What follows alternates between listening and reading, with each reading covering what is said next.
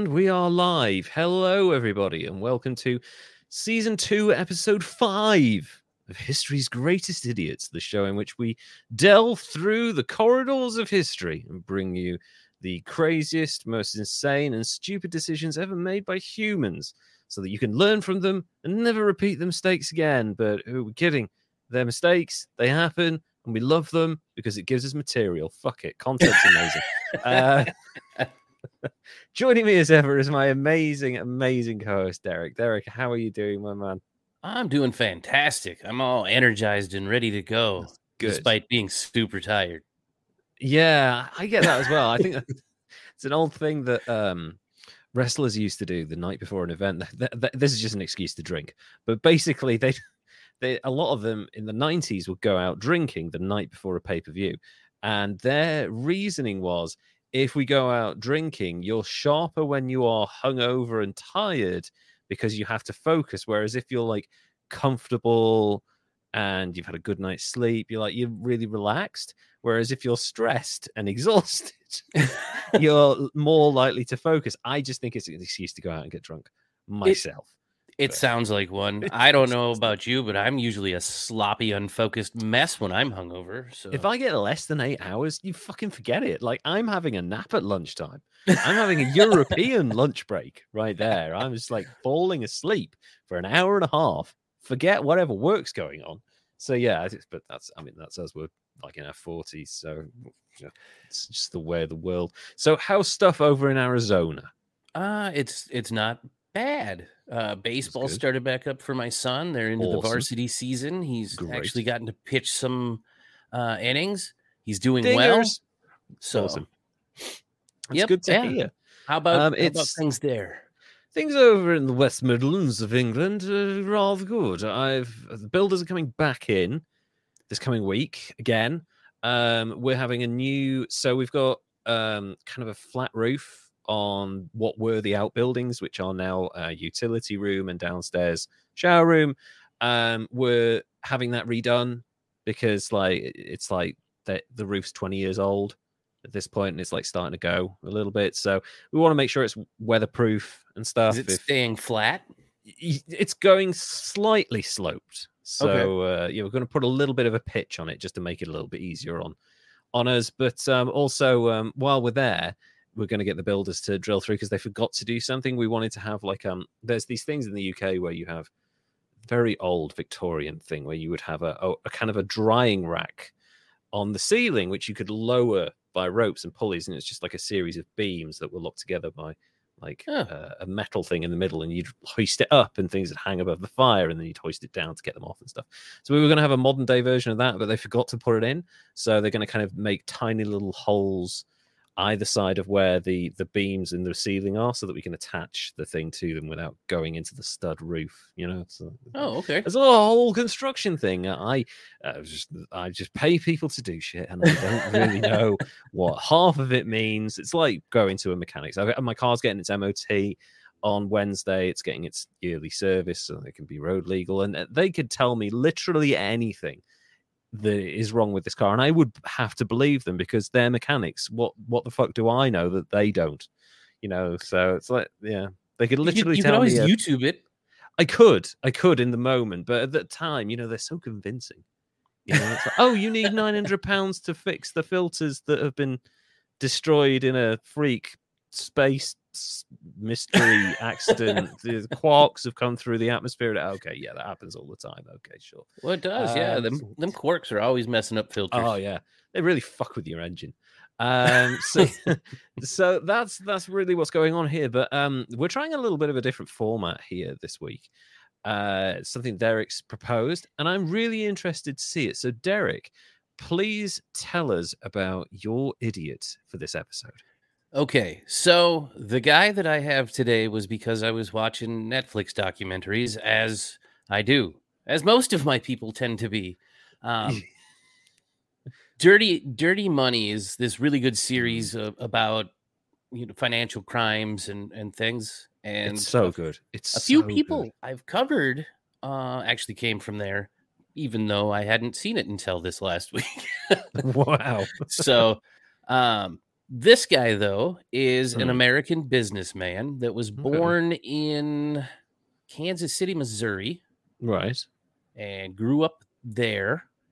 Um, they have him listed, and this is the this is a weird thing, uh, as a, a race car driver, and it, it goes back and forth every now and again on his Wikipedia page because Wikipedia, you know, as it is, you edit It's it, and- edited by everyone. And I feel like he might have some people that go in and edit his stuff, but it's stayed businessman now, but Okay. also racketeer, loan shark, and you know amateur racer now. Of course, yes, because you, you've got to get paid for that shit to be a professional, of course. Um, I got him on my radar though because of the whole loan shark loophole Mm. fraudster guy thing. Sure. It has nothing to do with his racing in Le Mans. He didn't get lost in any deserts. Oh, that's such a Mm. shame. We could have had an American Mark Thatcher. That would have been hilarious. Holy shit. um, so the guy's name is Scott Tucker. oh, And that sort of rings a bell. Hmm. he okay. he- actually went to prison in 1991 Right. for mail fraud and false statements. Oh, But what what him got him what got him into trouble here later on was when he started his online business AMG Services. okay. That business went in and made payday loans. I don't know if you guys ever had those. Yeah, uh, we've still got them now. It's a big problem. We it seems like they were bigger in the early 2000s to yes. when everything fell apart. I think that's it. Like I, I seem to remember around about 2000, well, 2009 onwards, for about five years, and actually a friend of mine can attest to this. Um, a lot of big stores closed down because obviously the financial crash and they just went out of business, Mm. and a lot of like pawn shops, cash for gold, um, payday loan shops opened up, and also this is interesting. My friend at the time worked for a large national bingo company, if you can believe it, with bingo. I know Bingo? was a big business. All of a sudden, they started raking in the money because people were like, they go to these places with like five pounds, they buy five books or whatever it is they get, and they, they'd have a drink, they get some food, they stay there. But like in times of financial hardship, it's weird that like gambling and payday loans and cash for money and all that, it's like people need cash, right? But these businesses cross like appear and they are specifically designed to fleece people out of as much of it as possible despite Yep. the fact they have nothing you know so And that's the thing that I think. I mean, personally, I had payday loans and Mm. I was victim to like multiple at a time. yeah I won't claim that I was one of the people that were like taken advantage of. I mean, I Mm. was preyed upon, and yeah a lot of money goes in there really yeah one and it i knew what i was getting into like Yeah. most of the people in this case didn't know that they were getting into a loan Mm. where it was just a rollover free there was no interest. It was just you know 95 bucks 95 bucks 95 bucks. After four we're going to just start charging you a whole bunch of money because now you have Yeah. to start paying it back. Yeah exactly. Um the the reason that i continued to want to cover this guy is because in dirty money he does all of these interviews and his family does these interviews and he plays the victim really well like this overzealous government is coming in here and it's taking Wow. all of my ferraris it's seized up all of my uh, assets they've closed down all of my banks uh, i can't get a bank Wow. account i can't get a job uh, uh, I, I I have to live in this mansion free because I still get to stay here, but everything's seized. Oh oh what a fucking hardship And I, I, I guess uh, I wandered off. I feel bad for No, him, no. But at the same time, the complaints that he has happen to be the same complaints that are the reason why his customers existed. They couldn't get a bank account. yeah They're and tight on money. Yeah they couldn't get a job that you know that things had fallen apart for them maybe or yeah so basically he is experiencing what his customers in you know quotation marks did but uh, on a far lesser scale because he still has a fucking mansion so Yes. Yeah. Um Jesus. I'm not sure how he got to start a business after being in prison for Hmm. felony counts. I know most Yeah. of the people that I know that are felons don't run out and uh, start businesses, but he started this online business in 2001, AMG Services, doing payday loans. Right. Um, he generated over 3.5 billion dollars in revenue uh, my just from June uh, 2008 to June of 2013. Jeez. That's And- insane.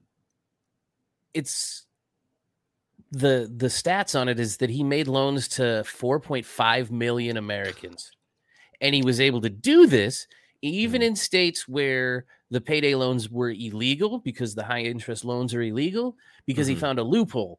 And that's Right. another reason why I'm covering him because I hate people that get Yeah. away with being assholes because they found a loophole. Just because Yeah. you can do something doesn't mean you should do it Exactly. Yeah. um him and his brother started that business and then ventured online with these loans into Mhm. states where they couldn't do it by creating a licensing sort of agreement with Native American tribes because Native Okay. American tribes are sovereign.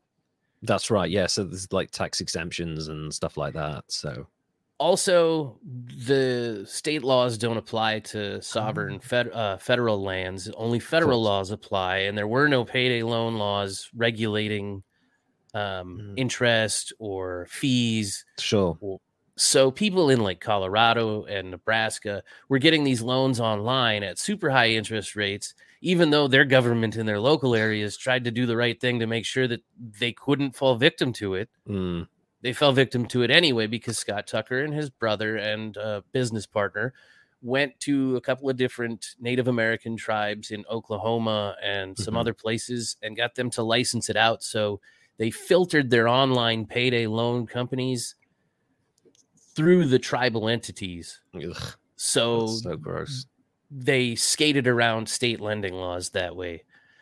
Um, the big, like the big thing on it, Yeah. was they were actually running it like a business, and they didn't think they were doing anything wrong. They were skirting these loopholes, and they were hiring all kinds of people, and generally, people were even happy to to work there. Yeah, it's it's it's weird how you know when you run something with an air of legitimacy, it sort of validates the business for certain people, right? That I don't know if you've noticed this, and this is just complete tangent, right? Um, have you seen uh the new show that's out? I don't know what it's on in the states. It's on Disney Plus over here, of all things. The Really? Dropout. Yes, I've been watching that. The it's fucking brilliant. Yeah. I'm like, Uh, look, I remember when Lev told me about that. yeah, Elizabeth Holmes and her weird fake voice. Um, and Theranos, so a number of people within the business at varying levels, like engineers, chemists, Mhm. e- executives, all knew that it was bullshit and fake and couldn't work and wouldn't work and were there for years.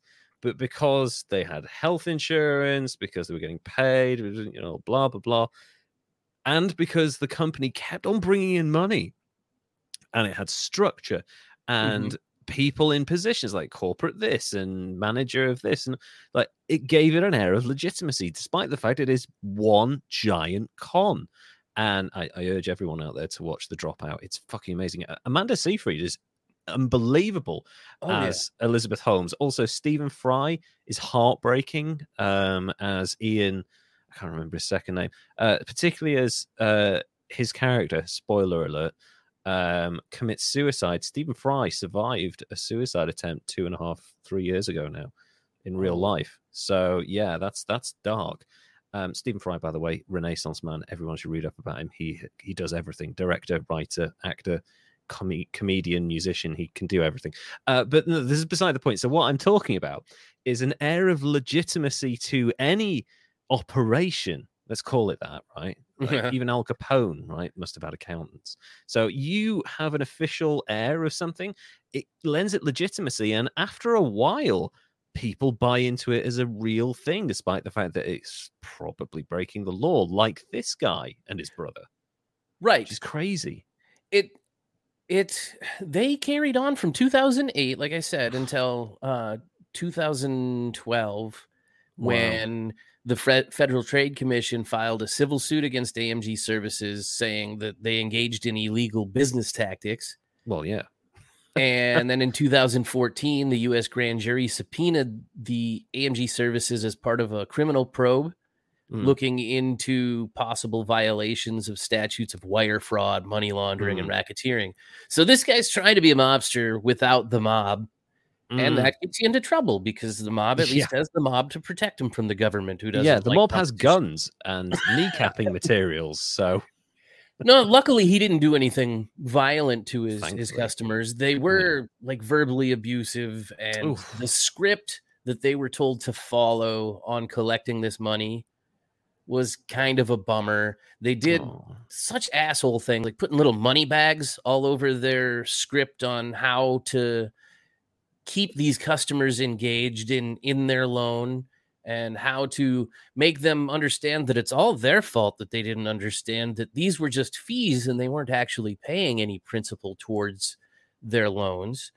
Um, and that type of behavior kind of bums me out that that was somehow able to be normalized where there was a bunch of Americans going into work and just being crappy to other humans for the sake of interest payments and and money and the people that get payday loans like i said were like me Yeah. you're out of work you are Sure. you need 150 200 bucks to get by yeah, just just, uh, j- pay this bill, get this shopping. Maybe like you you need like i don't know, a pair of socks, whatever it is, like little things, loads of little things, or one bill, and you're set, right? But that 150 200 dollars turns into like thousands, yeah so quickly. a hundred and fifty dollar loan with them, if you didn't pay extra, would end Right. up being nine hundred and seventy five dollars. That's fucking insane. That's so messed up. But Yeah, he, really he continued to say we didn't do anything wrong. They knew what they were getting into. Um, they're grown people. And oh no, that, that I don't buy that excuse. This oh, they're adults. They knew what they were doing. You can't ever just classify someone as an adult and just use it as a get out of jail free card. Adults have multiple different facets to their personality, and you don't know anyone's specific circumstances mentally, physically, you know, emotionally. There are so many different things going on. You can't just say they're adults, it's their responsibility. That is absolute bullshit. I completely reject that argument every time. it yeah, it, it's a total cop out because Yeah. When you're desperate and you don't have a choice, and it's like I need to turn my heat on because it's going to be negative three tonight. Fuck yes. Then you you go get that loan and you're hooked, and there's nothing you can do, and Exactly. you just grind on. Anyway, September 2016, the federal district court judge ordered that uh, Tucker and his other defendants in that case from back in 2012 and 2014 uh, pay a record judgment of 1.266 billion dollars for deceiving consumers across the country and illegally charging them undisclosed and inflated fees. Good. Um, unfortunately, the Supreme Court just like a month ago overturned that award because they believe the Federal Trade Commission should pursue other remedies for recovering the money that's gotten through ill-gotten gains. I guess they want them to do it a different way. So they're Other screwing remedies? everything up. yeah. Like how? What you're gonna like put him in a fucking like thing above a bucket of water and charge people five bucks to throw like things at a target and see if they can get him in the water? Like what else are you gonna do? Seize still- his shit and give it to people. Well, and they did. They seized his Ferraris, his race cars, um, his mansions, his bank accounts. Two hundred and eighty-five million dollars or so they they they got back from him. Um, disgusting. Of that, one hundred and seventeen point five million he failed to report in his income in two thousand nine and two thousand ten. so that got tacked on to some of his other charges. Oh, and shit. then in February of 2016, he was indicted and arrested for violations under RICO and the truth in lending uh, statutes, which is actually on all of the forms the contracts that you sign on these loans. It's big Yeah. in, in the middle, and it seems like, hey, Mm. you know, 95 bucks, 95 bucks, and I'm done. Um, yeah.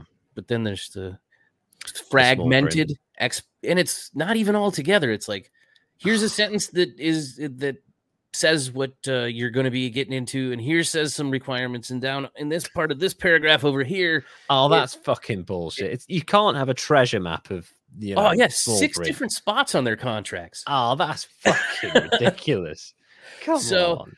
Um, that truth in lending, Mm. Rico, Mm. and 14 counts of making illegal payday loans and racketeering Good. are the charges that got to him by December of 2017. They added Mm. those false tax returns Yeah. and then started seizing stuff.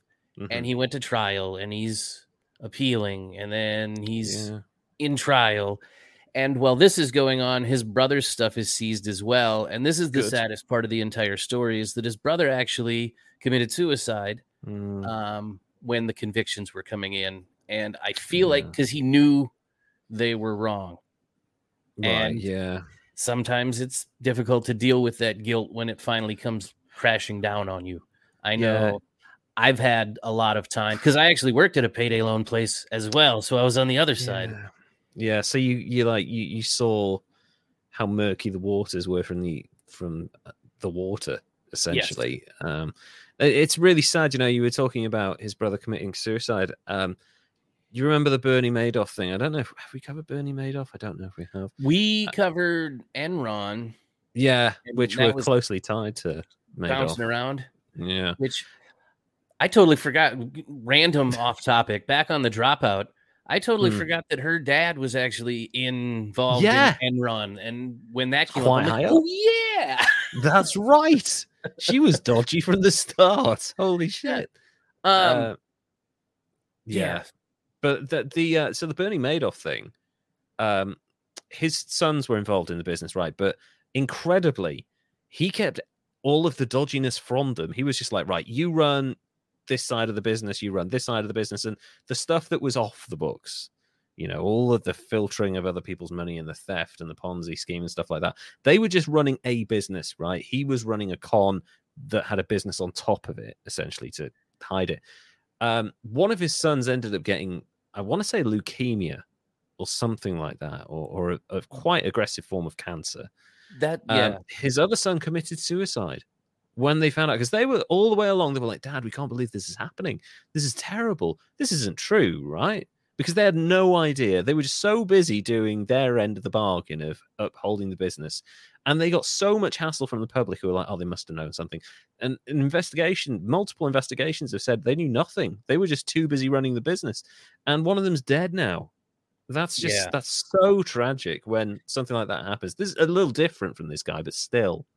A, Yeah. a little bit different, but kind of the same. Like when you're messing with people's money and Mm-hmm. their livelihood, and you're screwing people, and you know it. Yeah. Um, yeah, Shit sa- same Yeah. same range, and that's another sad part of this story is his adopted daughter is interviewed on that Dirty Money show, Hmm. and talks about how she he's a great businessman and she wants to be like him, and he Mm. ran a great business, and it's like. Yeah. he was so good at saying I didn't do anything wrong. I was just running a business. I started to believe him. Yeah. Yeah, and And- that's that's the skill of con men is confidence. They con- they give you confidence in their words. I feel like he lied so hard that he believed that he oh, didn't Oh, do yeah. anything wrong. He just was, you know, ruining people's lives. That's all. It's it's Um, interesting um you say that um because sometimes we see situations like this, right? Politicians or businessmen or con artists or whatever it might be, Kanye West. And we see people and we're like, they can't honestly believe this shit, can they? They do. Oh, a friend yeah. of mine who will remain nameless, I won't even say what he does, had at the time for a few years worked quite closely with Theresa May in an unofficial capacity, who was then the British Prime Minister before uh, Boris can fuck off. But, you know. Anyway, Boris's predecessor, Theresa May. who um, inherited Brexit and had to set everything up, and she just had a thankless task, and she was weird, and, and she was a conservative, so she's got that problem going against her. Anyway, when he met Theresa May, she sat down. She was very jovial with him. She was very open and honest. She was like, "Oh, hello, yes, nice to meet you," and shook his hand. And they were they were chatting away about what they were going to do at this thing. And then she walked away. It was the first time he'd met her, and he she said, "Oh, you can call me Theresa," and he was like, "Oh, that's that's really nice." Prime Minister just told me to call her Theresa. When she walked away after this ten minute conversation, a lackey came up to him and went, "You call her Prime Minister." And he was like, "All right." She just told me I could call her Theresa. Anyway, um, so I I, I asked him because he he worked with her, I think about half a dozen times. And like hours and hours at a time, like spent most of the day with her on on a, uh, most of these occasions. And I said, "What's she like?" And he was like, There's a few things you need to know about Theresa May. One, she's really frail because she had type 1 diabetes. So she would go from room to room and she'd just go from seat to seat. Essentially, she just sat down most of the time. And um, they they were very careful to hide that from the media, just how frail this this quite tall woman was.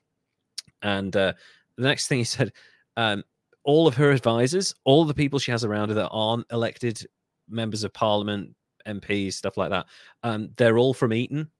They're all deluded rich kids, and none of them have any idea what's going on in the real world around them. They're all to the manor born. They're all born into wealth. They go to these amazingly expensive schools, and then they don't interact with the the rest of the country. They're just upper class. I want to do that.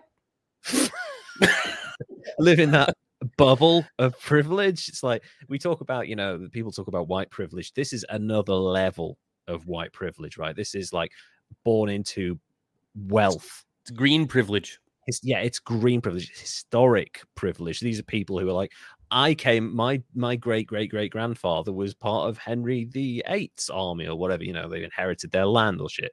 Anyway, but the other thing he said, and this is what really got me, I was like, she can't mean the stuff she says, right? And he's like, she believes every fucking stupid word she says. All of that ultra conservative, ultra nationalistic, all of it like we have to cut people's money, we have to cut this resource and that resource. The well, you know, we have to all of the stuff that inherited, uh, like that they inherited in terms of debt. They were like, we're going to cut funding for all of this, this, and this. She thought it was the right thing to do, and I was like, that's insane. How can they not see that what yeah. they're doing is in the long term going to cause disaster. And they they're just true believers, and that's what this guy is. He oh, probably, yeah. like you said, he believes his own bullshit. Well, him and his lawyer Timothy Muir were both on that show saying, right. no, he didn't do anything wrong. His lawyer bought into his crap so much that he was indicted on federal charges in Manhattan. Oh. And then, you know, uh, everything came crashing down 14 counts of rash- racketeering, wire fraud, money laundering, the TILA, truth in lending thing. Oh, on yeah. September 2018, um, I skipped the wrong spot. Uh, he he he was convicted hmm. on those charges and sentenced to 16 years and eight months and his lawyer is serving a seven year sentence. Fucking brilliant. Um, wow. It's, I skipped over so much, like the, no, the no, part okay. where he bought the Rolex sports cars series and yeah. bought himself into that. He paid for a reporter uh, uh, to follow him around and interview him on the racetrack after his amateur races. He got himself into America Le Mans series. Sure. He actually raced in the 24 hours of Le Mans. Oh wow! And came in tenth. That's not bad. Holy yeah, shit. he's decent. Yeah. Motherfucker can drive. he bought his way into racing to try and legitimize himself, and I almost wish he would have just gone into racing after he got out yeah. of prison for screwing people the first time. Exactly. It's like okay, you know, you got money somehow. Just go into racing. Like that world needs weird people who are good at business. Like, because like you said, he's good at business, just highly illegal. So, like, go into the racing industry, make a good go of it, make it financially viable, and and do stuff like that. The the world of sports is is littered with failed attempts at franchises because people run out of money because they don't plan it properly. If you're a good businessman, the smartest thing you can do is buy a sports franchise and run it properly because it will give you constant income from every different source. And that's really where I think he should have gone because Yeah. all of the people in his racing life, his his pit crew people, the team managers, all the people on his racing teams really liked him. Said he was a great Mm. guy. Was all about business. It was a great place to work. Hmm. Except if- for all of the money came from screwing over poor people. Yeah, I wonder if like part of the reason he's like I didn't do anything wrong is because he's been told, and possibly rightly so, because like people, people, the worst people in the world can be really personable, right? As we'll find out in my thing. Um, but like, if you're told that, oh yeah, he's really good at parties, or like he's a really good guy to talk to, oh god, you can really have a really interesting conversation with this guy, or just a really warm person. He's so generous with his money and stuff. Like, if you hear that enough, you kind of don't recognize the other terrible shit you're doing. And you're like, well, that must be wrong. Everyone tells me I'm a good guy. No, you've also been fucking over half of the country at the same time. Right. So, And that's the lesson right here with with Scott Tucker, uh, Yeah. American businessman, racketeer, loan shark, mobless mobster. Um, yeah, if you're gonna screw people over, pay attention and and realize that you're doing it, and at least be man enough to own up to what you're doing wrong, so that you can learn and not be brutally evil in all aspects of your life. it, it, insight is such a, an important thing in life.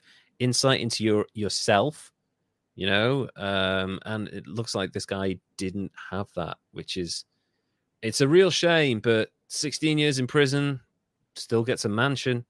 He actually got he- some time added on here, but I didn't have the Mm. time to find that.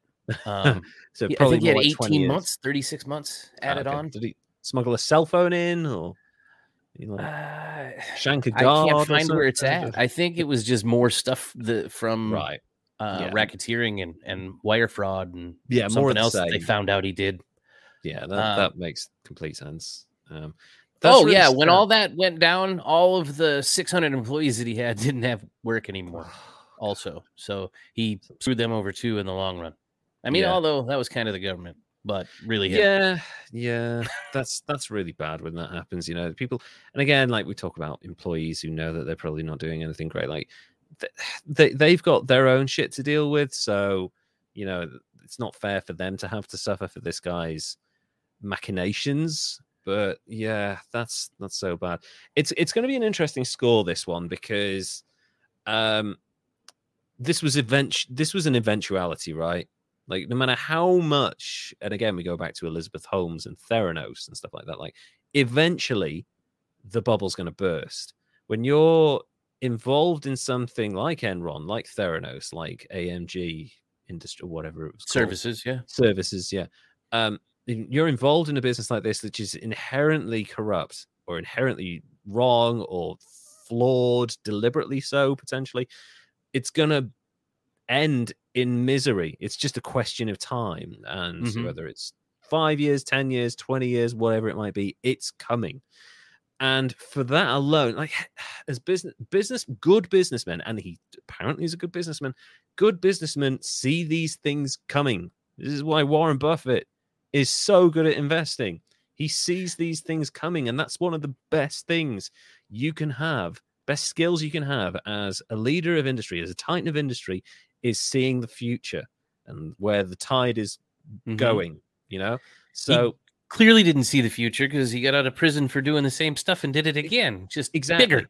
So he's literally just a very effective criminal. That's that's all he is. He is a con man who can't change his ways because it's all he knows. If he was an actual businessman, he would transition into a straightforward line of work where it's not about earning as much money as possible because really that's all he's done. He's like, I need as much money as possible. Mhm. and that's what he was focused on. He wasn't focused on 20 year growth with like a 3.5%, you know, annual increase in returns or whatever. It's like, give me the mansions and the Rolexes and the fucking Le Mans cars and all that, you know? Yep. Yeah, and So- and there was thousands of people that ran legal payday loan places and still Yeah. do. They're Yeah. not great, but what he was doing was excessive. 700% interest. That's disgusting. Anything, anything above. This is the, the question because the finances are so, I probably deliberately so, so confusing and dull at the same time. Um, yeah, they are. you're looking at an interest rate of more than like 10%, fucking really think hard about if you want to get involved in that. Like my mortgage is tiny and the interest rate is even tinier. So like that's about it. As far like my student loans, okay, that that's like good debt and stuff. But like when it comes to finances, if anything is above 10%, probably don't do it because the consequences of having to pay back that extra money it's gonna it, it's gonna be far worse than the potential of like paying off whatever it is you want to pay off. Just just think really hard about it. So in terms of scoring this guy he's in prison which is great. Like Yes. immediately that means like this ain't happening again. This motherfucker is dying there. Because i know like he's probably quite young 59. 59 okay you know lifespan probably in his mid 70s 16 years it's feasible but prison ages people fucking well very quickly. You Oh, know yeah. a prison year is like five in real life so um he's dying in prison. I, I genuinely believe that. I don't think he's coming out like a, a pensioner like oh i'm still in my 70s no he's dying there. Um so i think in terms of that financial crime is a really difficult one for me because you are literally taking advantage of the most desperate people. So I'm going to go 84, I think. Okay. Because he has deluded himself into thinking that it, he's just a businessman, but he clearly isn't. Everyone else, except for his close inner circle, knows he did what he did was really wrong. Yeah, I feel like you can't get convicted by a jury Yeah. For like, that much stuff yeah. without having done something a little wrong. exactly like multiple counts if you're found guilty of all or most of them like at some point you've got to say okay yeah well that one you know like have a little insight Right. but yeah he's like no i did nothing wrong well of course you did you did at least something wrong Well, balance of you know scale whatever Yeah, what did you do that this guy that's not going to prison in the same industry? Maybe that was wrong. yeah Well, maybe that's where you need to look yeah um so that's that's um what was his name It's quite an quite a Scott very- Tucker. Scott Tucker, his name. very very American name, um, who gets an 84, solid for what is basically a very run of the mill con man who was legitimized for a while. Oh, But- a good while. Yeah, a good few years, enough to take advantage of you know millions of people. So yeah, fuck that guy. Um, my guy is how do I put this? Uh, He's less successful than your guy. We'll just put it this way, and also good because he's a he's an Islamic fundamentalist. But um, Uh-oh. he is yeah oh yeah um don't, don't worry it's actually quite funny in pa- in places um when we think of fundamentalists terrorists what jihadists whatever you want it whatever term you want to use there's a very specific not even image but like a sense that comes over you of the person that might be involved and it's quite intimidating it's quite scary it's quite wow this is a bit intense right? That's that's the the feeling you get from the modern day interpretation of islamic fundamentalists. Um, it's Oh, not yeah. always the case. Um this guy came on my radar a while ago years ago and i just like i you know I, in a jon ronson book called them which i would encourage everyone to read. It includes alex jones um uh, david icke this guy, bunch of other like super extreme pre- people, and the book is based around the idea that um, extremists and conspiracy theorists the world over hold this belief that there is an all-powerful secretive group that control the world, and they're usually Jewish in most of these conspiracy theories. Um, Yeah. and it's a belief that is held by Islamic fundamentalists, conservative politicians, progressive. This person over here is like loads of different people hold it, and it's a it's a kind of a study into why they hold it, who they are, what connections they have, despite the fact they're very very different from each other and come from very different Mhm. backgrounds, and w- where are the roots of this this kind of idea of we're all being controlled, and it's an interesting conclusions drawn from it. But anyway, this is he is the subject of this book. He's one of the main focuses of this book because jon Ronson spent years with this guy as a journalist on the streets of London. This is the story of Omar Bakri Muhammad, um, shortened to Omar Bakri for most of this. Osama bin Laden's man in London. Omar, it's not a title you want, I don't it's think. not. he gets a lot more. He gets a lot more titles as time goes on. Um, Omar Bakri Muhammad was born into a wealthy family in the city of Aleppo in Syria. Um, according to Jon Ronson, Bakri claimed that his family had chauffeurs and servants and palaces in Syria, Turkey, and Beirut. I, you're going to quickly find out that this man's only real skill is delusional bullshit, if that is a skill, to be honest. It's like. I'm hoping it's a skill because that's what's going to get me there. Yeah. it's a skill that's served me quite well for a long, long time. Um, so, from the age of five, he was enrolled in the Al Khatab Islamic boarding school, a primary school known as a madrasa that teaches children how to recite the Quran uh, and kind of memorize it by heart and stuff like that. So, it's quite a fundamentalist school uh, for this time in the Islamic world, which, you know, before the various revolutions was actually kind of quite liberal. Various aspects of it were like Jordan, uh, Iran, places like this before there were the uprisings were actually quite liberal countries for the most part. Um, this is where, Syria, you said? This is Syria, yeah, Aleppo, okay. the real institutions there, the incredible learning hub of the Islamic world. Um, he studied Quranic sciences, Hadith, which is uh, the sayings of the Prophet of Islam and his companions, Fiqh, uh, which is Islamic jurisprudence. No, no idea what that is and Sirah, the detailed biography of the uh, the Prophet of Islam, etc., stuff like that. So l- large um, Islamic training from the age yeah. of five. That's right. It's not even training at that point, is it? No. It's like it's. I guess you call life. it schooling. Yeah, but it's like on a very specific subject. You yeah. know, this is the kind of thing that most people would study. Like they're like, oh, I'm going to study Islamic like tenets of Islam or something. I don't know what it would be called, but like something like that in university. This is the kind of thing that people choose to learn in further education, not at the age of like five. That's for the Western for people in the Western world. That's very different from our experience of education. Yeah. Um so, I mean from 5 years old to be that in depth to religious studies, goodness. Yeah, it's it's gonna shape your worldview as is living in bit in in Aleppo in Syria at this time. Uh, again, I, I have to point out Syria has been a bit cut off, and a lot of that is to do with its interactions with neighbors, largely down to um, I wouldn't say interference, but Henry Kissinger kind of played some of the countries off against each other, and Syria became increasingly isolated in this scenario. Mm. And that's what drove the current ruling family of, his, uh, of Syria into the position they are. They became very paranoid as a result of the kind of the political maneuverings of Kissinger and his crew. So, See, and I think it's stupid little things like that to, yeah. to make people feel like there's them. Exactly. They're running the everything. yeah. Because Henry Kissinger at one point nearly was. Um, he was a very powerful man. Um, anyway, Bakri joined the Syrian branch of the Muslim Brotherhood as a young man. However, he did not participate in the 1982 Hama revolt against the Syrian Ba'ath Party and the government of um, al Assad. So, the al Assad family are the kind of the ruling dynasty of Syria.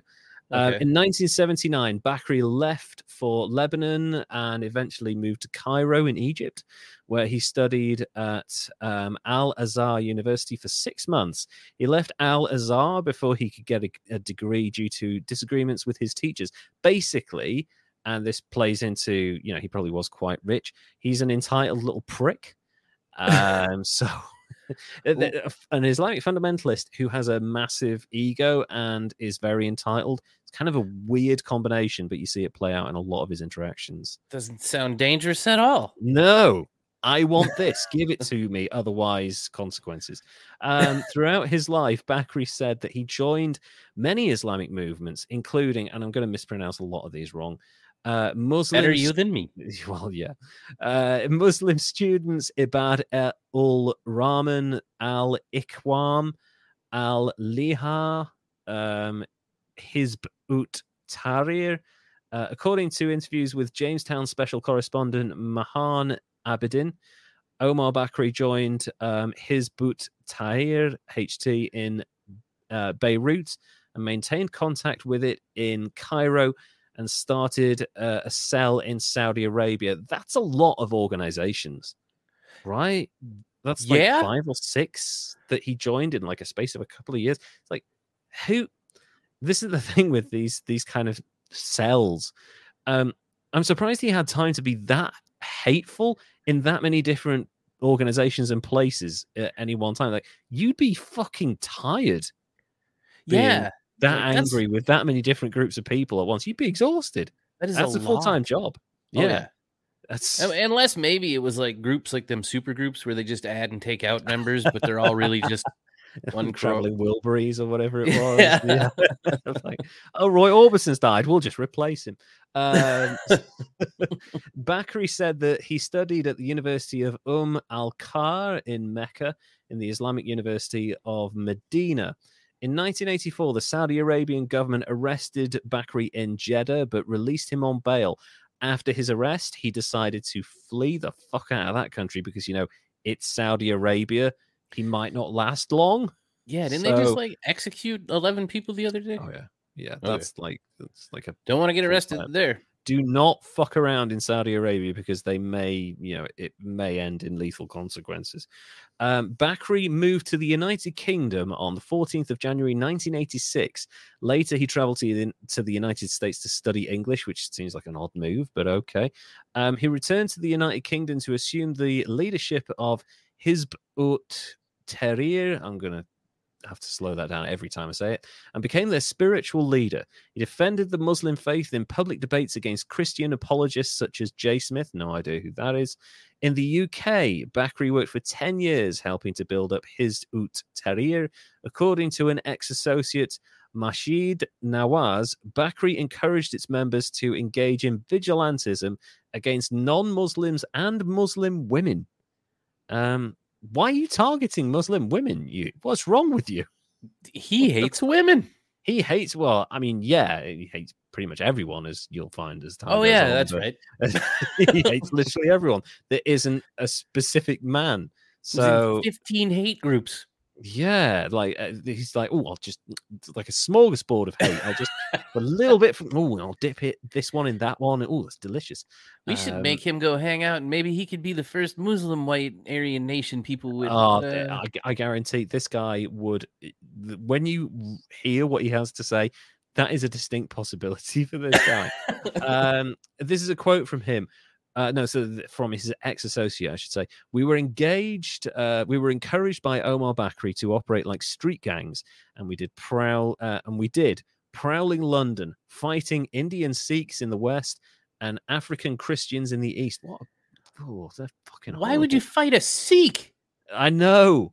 They're the nicest people ever. They're the n- nicest people ever, and they carry swords. What the fuck is wrong with you?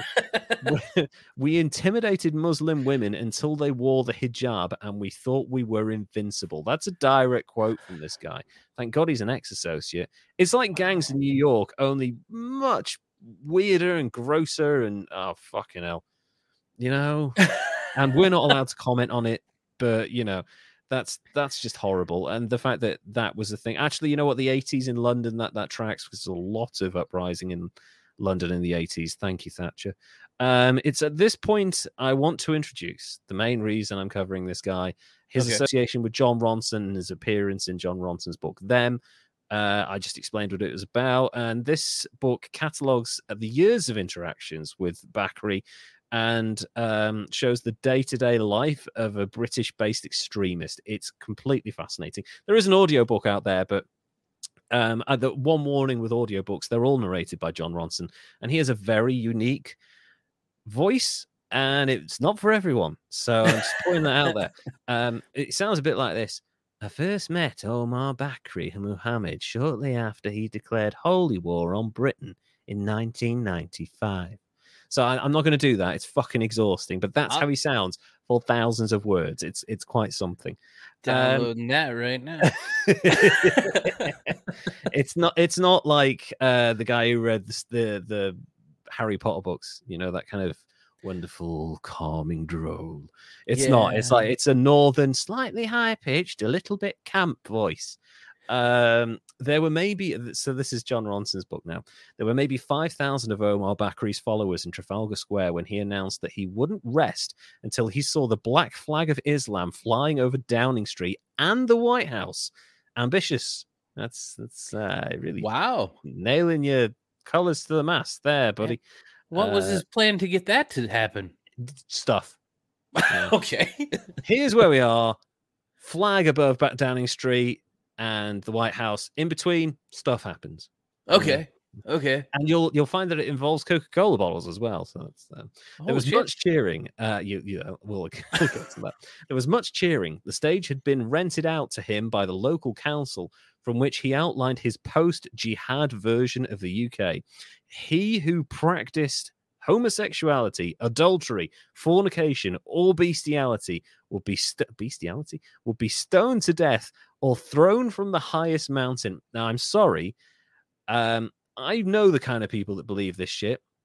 The kind of the kind of people who want to kill the LGBTQI community or adulterers or anything like that are not the kind of people who are going to climb to the top of the highest mountain just to throw someone off because they're fucking lazy. Yeah, it better know? have a ski lift. Yeah, exactly. Because hate is the laziest option, and these fucking people hate. And there's no way they're climbing a mountain just to throw a gay person off. It's not I- happening. Doubt they're gonna have the muscle and capacity to throw more than one decent sized stone. Exactly. So yeah. I, I- Although- and- If I'm gonna go out, I I want somebody to throw me from the highest mountain. oh shit, yeah, yeah. No, I, I I, want to have the a while to get majesty of the view. Yeah, yeah. also, I'm just like, why is he wearing a flying squirrel outfit? Just don't question it. Just throw me. Just throw me, please. Uh, Christmas decor. Oh, this is this is this is part. Yeah, it's just ah, Yeah. sucker. okay. I love Dick. Uh, so- like, uh, so he, this is carrying on from his speech. He's going to throw pe- he's going to throw gay people, adulterers, fornicators, and people who fuck animals off mountains. Christmas decorations and shop window dummies will be outlawed. Dummies. Um, pubs will be closed. Boo. Pictures of ladies' legs on packets of pantyhose would be banned. We'd still Well- be able to buy pantyhose, but they'd be advertised simply with the word pantyhose. That's just shit branding. Yeah, a just little what- bit. Plus, how you how- gonna know how- what color they are? Exactly. What do they look like? I know. I need some direction. It can't just say pantyhose, sort of brown, lighter sort of brown. You know? If you go go pick up a pair of pants and it's just pants yeah. tan. Tan. yeah. Size? I, I don't know. Uh, yeah, and like I- I know it's, it, they haven't thought this one through. Um, I very, I very much wanted to meet. My, oh, I'm going to do it. Omar Bakri. and spend time with him while he attempted to overthrow democracy and transform Britain into an Islamic nation. It turned out that he lived a couple of miles away from me in Edmonton, North London, in a small semi detached house at the end of a cul de sac. I got his telephone number from the phone book. He's in the fucking phone book, this guy. That's a horrible terrorist. I mean, fundamentalist. Sorry, fundamentalist. He's not a terrorist, of course not. Um, he called back straight away. There were so many anti Muslim lies, he said, generated by the Jewish controlled media, of course. Uh, Yeah. Rupert Murdoch, by the way, he ain't Jewish. He's a prick, but uh, definitely not Jewish. Um, so much misinformation in the newspaper and the movies. Perhaps this would be an opportunity for the record to be set straight. So, yes, I was welcome to join him in the struggle against the infidels. And then he added, I'm actually very nice, you know. Are you? I asked. Oh, yes, said Omar Bakri. I'm delightful. Um, at 9 a... Fucking terrorist. This is want to people off mountains. I know. And pantyhose, some sort of brown. At 9 a.m. the next morning, I sat in Omar Bakri's living room while Omar played with his baby daughter. What's your daughter's name? I asked him. It's a difficult name for you to understand, said Omar. Does it have an English translation? I asked. Oh, yes, said Omar. It translates into English as the Black Flag of Islam. Really? I said. Your daughter's name is the Black Flag of Islam. yes, Elon Musk Omar. ain't got nothing on me. yeah, exactly. Yes, said Omar. Really? I said. There was a small pause. You see, said Omar, why our cultures could never integrate. He's lying, by the way. His daughter's name does not mean the Black Flag of Israel. I looked it up. Uh, the Lion King was playing on a VHS video in the background. We watched the scene where the warthog sung Hakuna Matata, the song about how wonderful it is to have no worries and a problem free philosophy. I struggled with that one. Omar sang along, bouncing the baby on his knee. We always watch The Lion King, he said. It's the only way I can relax. It's the only way I can relax is watching a Disney animated movie. Wow. You, you're getting a window into Islamic fundamentalism here, folks. He watches The Lion King every fucking morning. Um, it's the only way I can relax, you know? They call me the lion. That's right. They call me the lion. They call me the great warrior, the great fighter. He's just making this shit up now. He's just giving um, himself nicknames. That's he is. up. They call me this. Now you've literally just Mhm. thought this up. Also, um, you know, I, I just uh, the great fighter who also happens to uh, enjoy Disney cartoons. um, I just, I, I really wonder, and this is something that I wondered as, as I was writing this down. Do you think he's ever been to the Broadway show? Do you think The he's Lion ever King? been to the Lion King? Yeah. Do you think he's seen the live action and he's like, oh, people are going to die over this? I am declaring a fatwa on whoever made this film. But like, the, it's so jarring. This guy who has said he will murder gay people, fornicators, blah blah blah, blah just loves the Lion King. loves- yeah, but Hakuna Matata, buddy. Hakuna Matata. It, it's Unless you're gay, no Unless you're gay. cares. Then fucking Hakuna off the mountain, motherfucker. Um. Omar showed me his photo album. His teenage photographs made him look like a matin- look like a matinee idol. He came from a family of 28 brothers and sisters. Holy shit. Ew. His poor mum.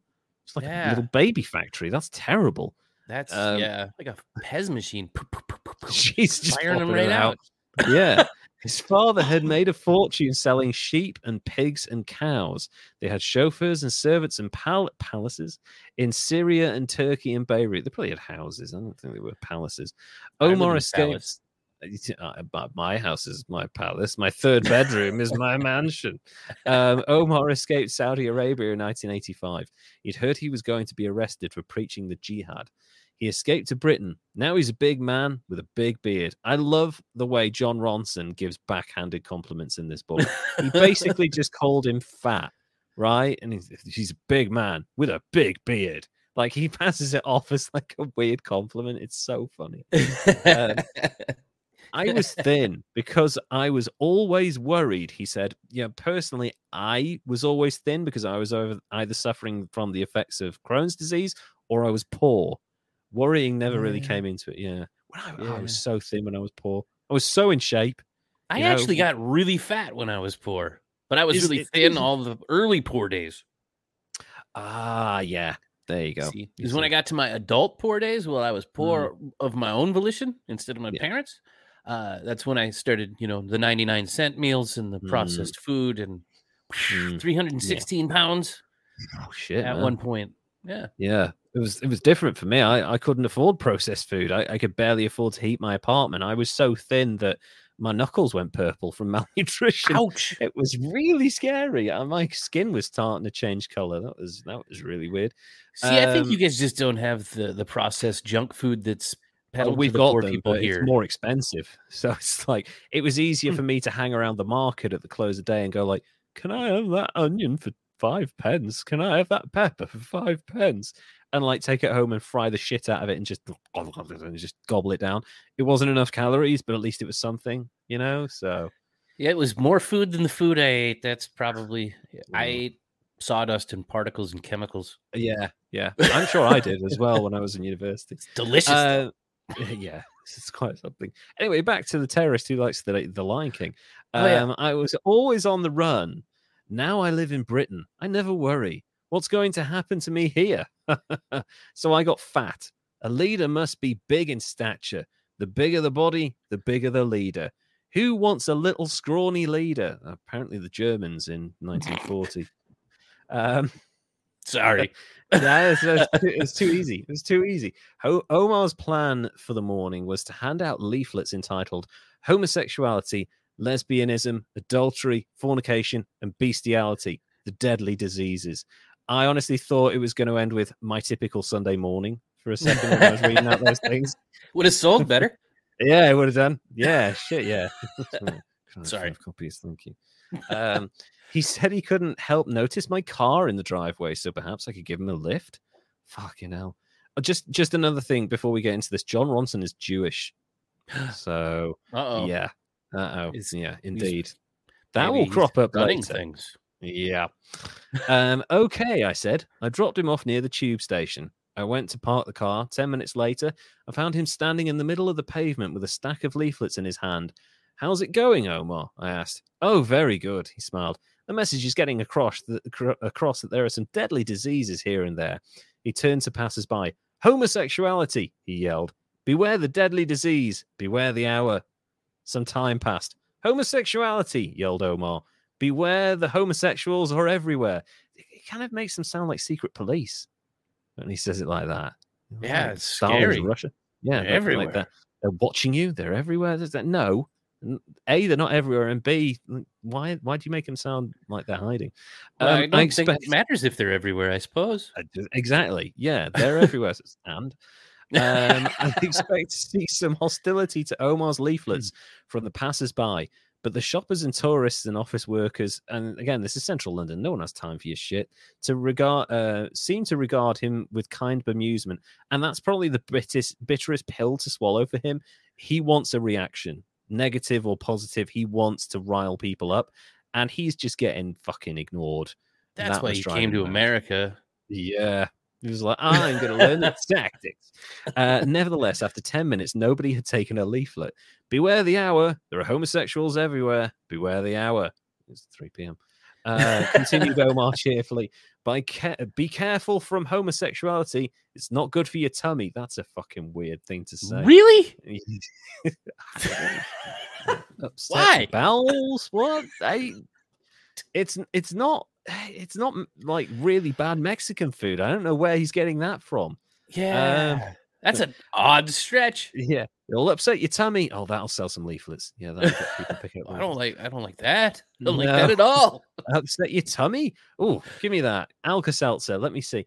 Omar Bakri was unlike my image of uh, a Muslim extremist. Then he told me he had a good idea. Just watch this, he said. He turned the leaflets upside down. Help the orphans, he yelled. Help the orphans. Omar, I exclaimed, scandalized. The passers by started to accept the leaflets. This is good, chuckled Omar. This is good, you see. If I wasn't a Muslim, I'd be working for, how you say, Saatchi and Saatchi? Fuck off. Those who don't know, Saatchi and Saatchi is the preeminent advertising agency in the UK. They gave starts to um uh what's his name? Blade Runner, Alien, fucking Ridley Scott Oh, okay. and okay. Tony Scott. They were making television adverts for the Saatchi and Saatchi people back in the late mid to late seventies, and then he decided to make Alien, and um, that was that was the end of Brilliant his working idea. on television. Yeah. Um, at lunchtime, Omar said he needed to buy some collection boxes for his regular fundraising endeavors for Hamas and Hezbollah. Nice, you know. you Got to Those are some names. Those are some fucking names. Hamas had orchestrated a bus bombing in Jerusalem, Jerusalem three weeks earlier, which had killed 11 people. There was a cash and carry just off the ring road near Tottenham, said Omar. That sells very good collection boxes. Uh, boxes. Could you give me a lift? He's Okay, yes. inadvertently engaging in in fundamentalism with him, just driving I him know. around. I know. Just, okay, I said. So we drove to the cash and carry.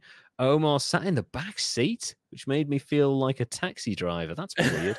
left, said Omar. Left at the junction. No left. At some traffic lights, I asked Omar where his wife was when I was at his house. She was upstairs, he said.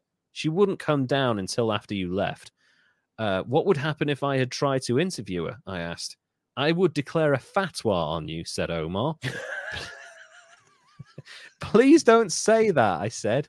Ha ha, said Omar. Even as a joke, I said. We arrived at the cash and carry to discover that the only collection boxes they had in stock were large plastic novelty Coca Cola bottles.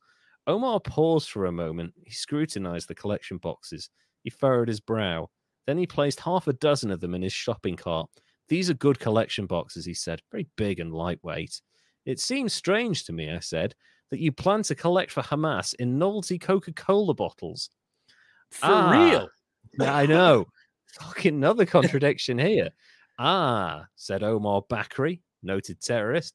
I'm not against imperial baggage. uh, Sorry, imperialist baggage. Just the corruption of Western civilization. So just cross that on your checklist, folks. Imperialism, good. Corruption as a result of imperialism, bad. Okay. Yeah, that's the where does that fall? uh, I this guy's all over the map. Who knows? Uh, we packed our stuff into the trunk of my car, and I drove Omar to Finsbury Park Mosque.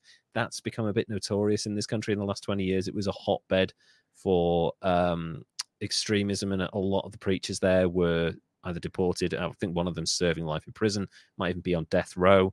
Anyway, so yeah, big time. Um, where he was delivering a speech at a conference entitled Democracy or Dictatorship. Omar was speaking on behalf of dictatorship. Shocker, I know. Um, it was my first opportunity to meet some of Omar's followers. There were maybe 500 of them in the audience. Things did not start well. Are you a Jew? asked a young man. Uh, no, I lied. He apologized. Don't worry about it, I said. Omar Bakri was fast talking on the podium as if he couldn't contain the words that needed to be said. He filled the room. He quoted from a letter he'd just received from an old friend, Sheikh Omar Abdel Rahman, the blind sheik. The blind sheik was in jail for life in Missouri for inspiring the first World Trade Center bombing in 1993. Fuck, the, co- the company this guy keeps. Holy shit.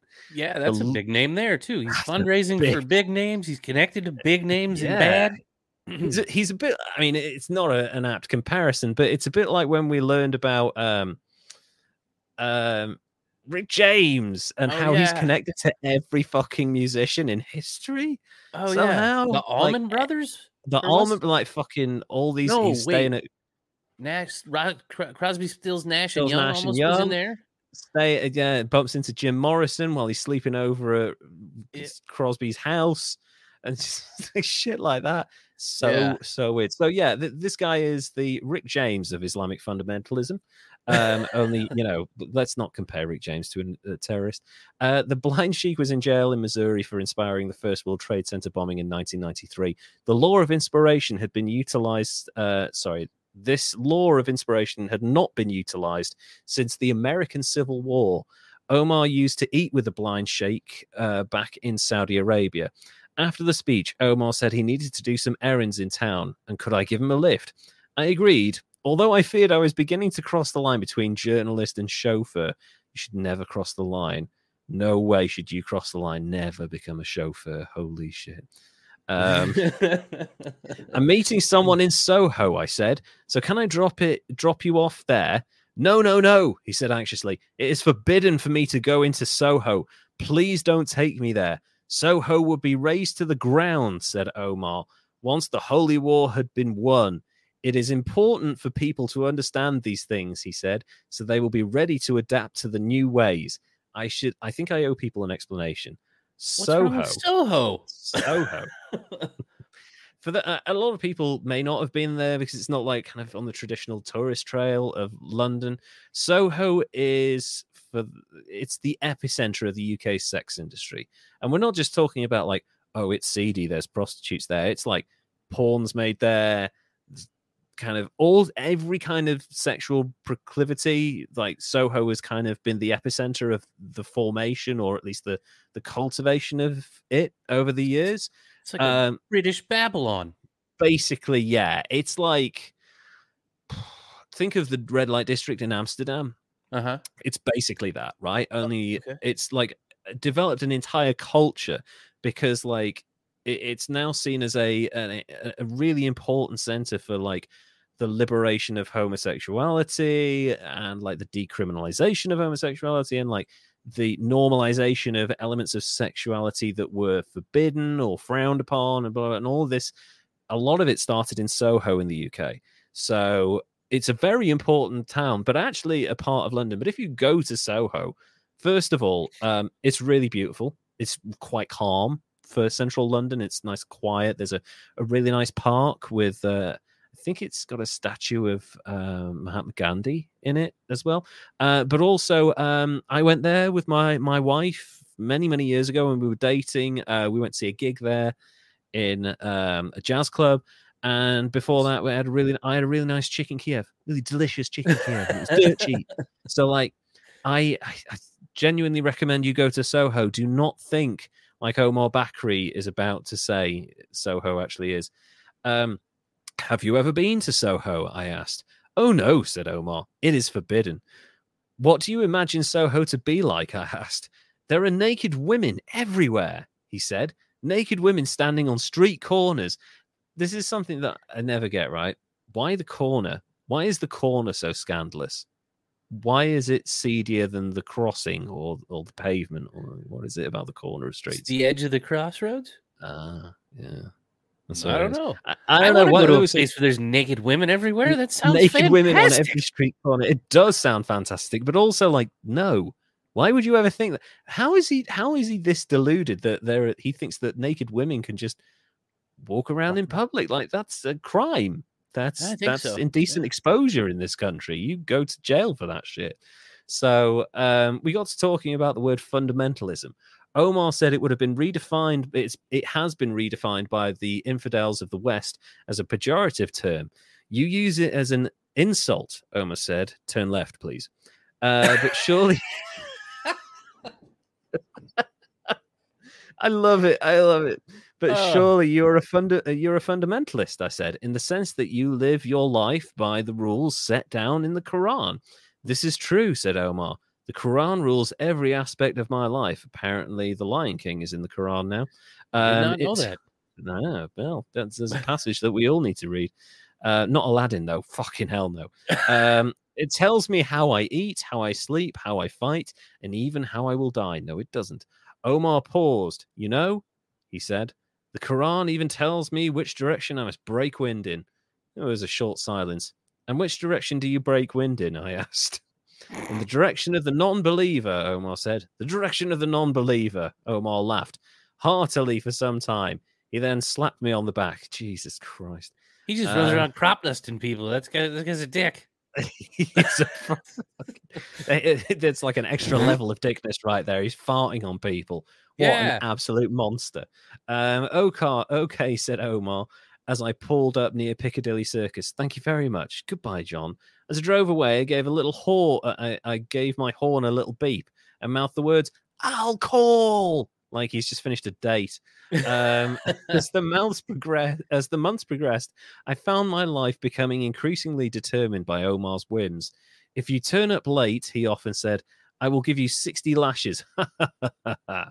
On many occasions, Omar would telephone me and, get, and call me over urgently. I'd cancel nights out with my wife and drive over to discover that he'd forgotten all about me and taken the train to Plymouth or Nuneaton or, this, or to his secret jihad training camp near Crawley. Uh, I, that's amazing. That's messed up. I know, I know, and it's like it's Crawley. It's so fucking am- amazing. That's like saying my secret jihadist training camp near Pittsburgh. Um, it's just like it doesn't work, you know. Um, I sometimes felt I was getting a unique insight into what it would be like living under Islamic rule with Omar as Ayatollah. Time passed, and it was then it was January, the first day of Ramadan. For months now, I'd been asking Omar to take me to his secret jihad training camp in Crawley, an anonymous commuter town near Gatwick Airport, which seemed a rather incongruous location for a jihad training camp. Finally, he agreed. We were picked up at Crawley station by some local, uh, some young local followers.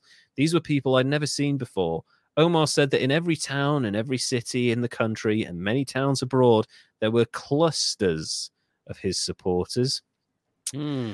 Yeah, there's that word. Um, Clusters. cluster cells maybe uh when you put those people together said omar you have an army oh yes he continued there's a day when military struggle will take place in the uk jihad it's called conquering One day, without question, the UK is going to be governed by Islam. It's amazing that he thinks this was ever going to happen. Um, the Muslims in Britain must not be naive. They must be ready to defend themselves militarily. The struggle, as I always say, is a struggle between two civilizations the civilization of man and the civilization of God. Is he suggesting that he's God or that all The- of his people are gods? That's blasphemy. What, does he Um, think he's Mormon? I know. What the fuck? you Sorry. find something buried and you now get to marry everyone? That doesn't work. Um, we were We're all to the- gods. we're all gods. Hooray! Easy life. Uh, we were. I don't get to pay taxes. I am a deity. We were driven to the jihad training camp, a well-stocked. Sorry, I've just seen this sentence. A well-stocked gym in a scout hut in a forestry center. Fucking hell! He's in a scout hut in the middle of a fucking forest. Like like the Boy Scouts Yeah. doing jihad. Yeah. Like, uh, right. Here's your badge. So. This is for handling an AK correctly. Do they have Um, archery and and bow? yeah, uh, learning um, how to light a fire. Yeah. They camp overnight. They experience the wonderment of nature, and then they declare the death of Western civilization. His um, training camp is the Scouts. It's the Scouts' hut. Holy shit, that's so fucking embarrassing. Snow lay on the ground. Inside, a young man wearing boxing gloves was beating a punching bag. Uh, and Omar immediately instructed him to focus his assault on the head. He said, That's it, the head. Easy, easy. Okay, stop now. Rest, rest. You killed him. You killed him. The group laughed, and I laughed too. this is so surreal. I was standing in in the head. punching him in the head. He's dead. It's okay. You can rest now. I was standing in one corner with my back against the wall. I found the situation slightly uncomfortable, and then, apropos of nothing, Omar made an announcement to the group. Look at me, he said. Here I am with an infidel. John, Omar paused for effect, is a Jew. What a Oh, dick! I know. Brought him out to a fucking scout hut with a bunch of fundamentalists, and now he does that. There was an audible gasp followed by a long silence. Of all the locations in which Omar have, uh, could have chosen to disclose this uh, sensational revelation, a packed jihad training camp in the middle of a forest was not the place I'd hoped for. I found myself searching for the fastest path to the door. Are you really a Jew? Someone eventually, someone said eventually. Well, I said lightly, surely it's better to be a Jew than an atheist. There was a silence. No, no, it isn't. A said a voice in the crowd. Fucking hell. When did you know I was Jewish? I asked Omar. From the beginning, he said. I could see it in your eyes. Why didn't you tell me? Fuck off. He just looked him up. He quite famously Jewish. I know. Yeah. well, I said, yeah, why didn't you tell me? Well, I said, you know, um, are you ashamed to be a Jew? said Omar. You deny it? No, I said. I'm not offended that you're a Jew, said Omar. We are all Semites. If you were Israeli, if you were Zionist, that's a different matter. But what offends me is that you hide it, you assimilate, that you have no pride. I am proud, I said unconvincingly. But of course, Omar was right. I should have told him. Assimilation, tutted Omar. Integration. These are the worst things of all. Be a Jew. Fuck. What? And I know. no, assimilation and integration are the best things. It's going to make Exactly. humanity continue to exist. yes. Integration is how we've survived this long. It's how we continue to survive, not by isolating ourselves. Uh, just so you know, Jon Ronson made it out alive and just quickly got the fuck out of there. Smart man. Um, he continues to write amazing books to this day. In the years that followed my time with Omar, he sporadically made the papers calling for fatwa this or fatwa that, reaffirming the fatwa on Salman Rushdie after Iran had lifted it. What a bell end. Um, but he also began to seem increasingly an- anachronistic at spent force. And that would all change during the week of the September the 11th, 2001. So this is all pre 9 11. The first sign that Omar had decided to initiate his own endgame came in the form of a press release he posted on the website on September the 12th. It read, The final hour will, will not come until the Muslims conquer the White House. As America declare wars on 1. Point, uh, war on 1.5 billion Muslims worldwide, what is your duty? Omar then, then began to give a, a series of newspaper interviews in which he spoke of his delight at the attacks. Oh, wow, he told the Daily Mail. The United States has come under attack. It's exciting. The fucking Daily Mail readers would have ate that up. They just mm, mm, mm, Daily Mail is an extreme right wing newspaper that pumps old people full of fear. It's fucking Ah. horrible. So yeah, they'd have absolutely loved that. A number of his British followers joined the Taliban. At least three were, in Omar's words, martyred because of it. The Conservative lead- leader, during an emergency session of Parliament, called for a change in the law so Omar could be deported. Scotland Yard arrested Omar and they released him. He'd committed no crime. This is what a democracy looks like. I phoned Omar on the evening of his arrest. I expected to find him in a defiant mood, but he seemed a little scared. This is so terrible, he said. The police say they may deport me. Why are people linking me with bin Laden? I do not know the man. I've never met him. Do people say I am bin Laden's man in Great Britain? Uh, because you've been calling yourself bin Laden's man in Great Britain for years, I said. Oh, John, it's your fault, you dumbass. but I Oh. didn't mean it. I was just saying things. Oh, John, said Omar, I need you now more than ever. You know I'm harmless, don't you? You always said I was laughable, didn't you? Oh, John, why don't people believe you when you tell them I'm just a harmless clown? Of course, someone who's a clown isn't always harmless, I thought about Omar uh, when I watched the World Trade Center fall to the ground.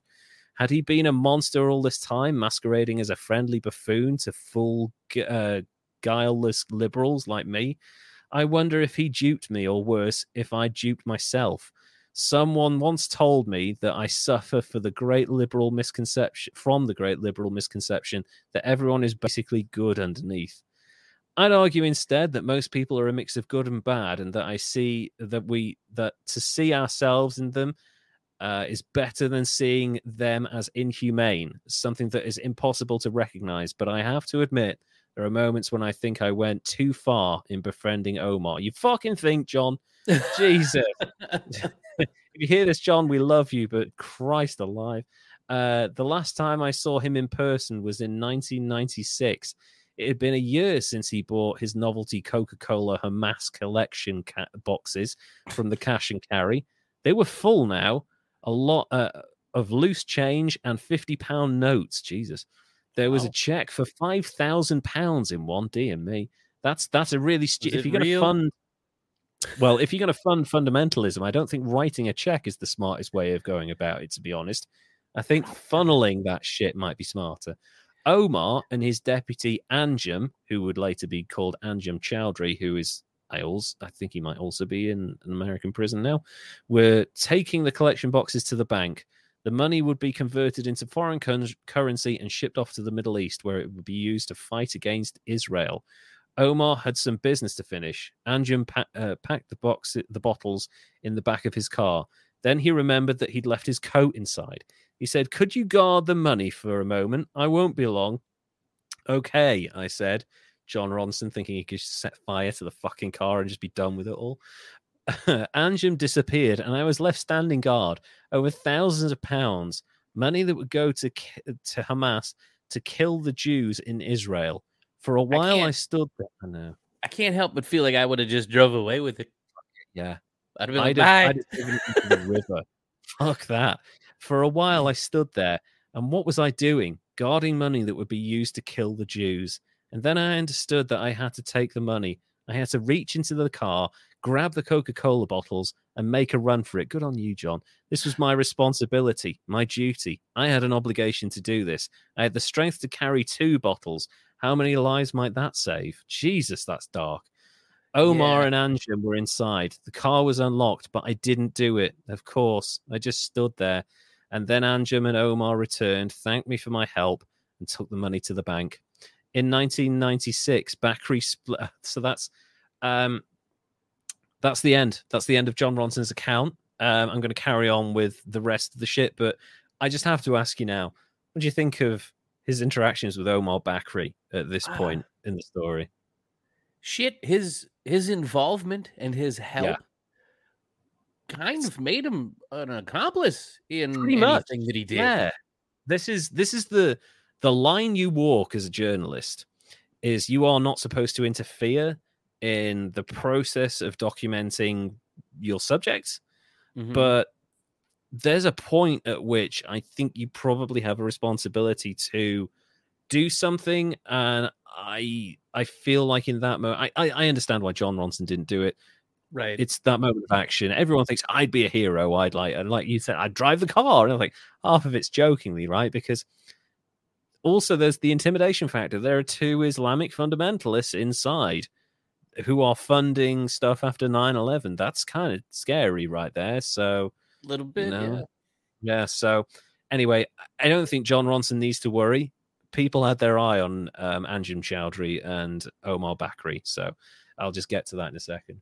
Well, yeah, I I say that I would have jumped in and drove the car. Um, I probably would have because I've done dumb stuff like that before anyway. Um, just because think- it's like, ugh, uh, I can't now. Now Hmm. I served as a driver for a, a fundamentalist and crossed that line, yeah. and now I helped him guard his money to ensure that it got to effectively do Yeah. what it was supposed to do. Now I'm part of the damn cell. Mhm. Basically, at that point, you are. You're on the inside.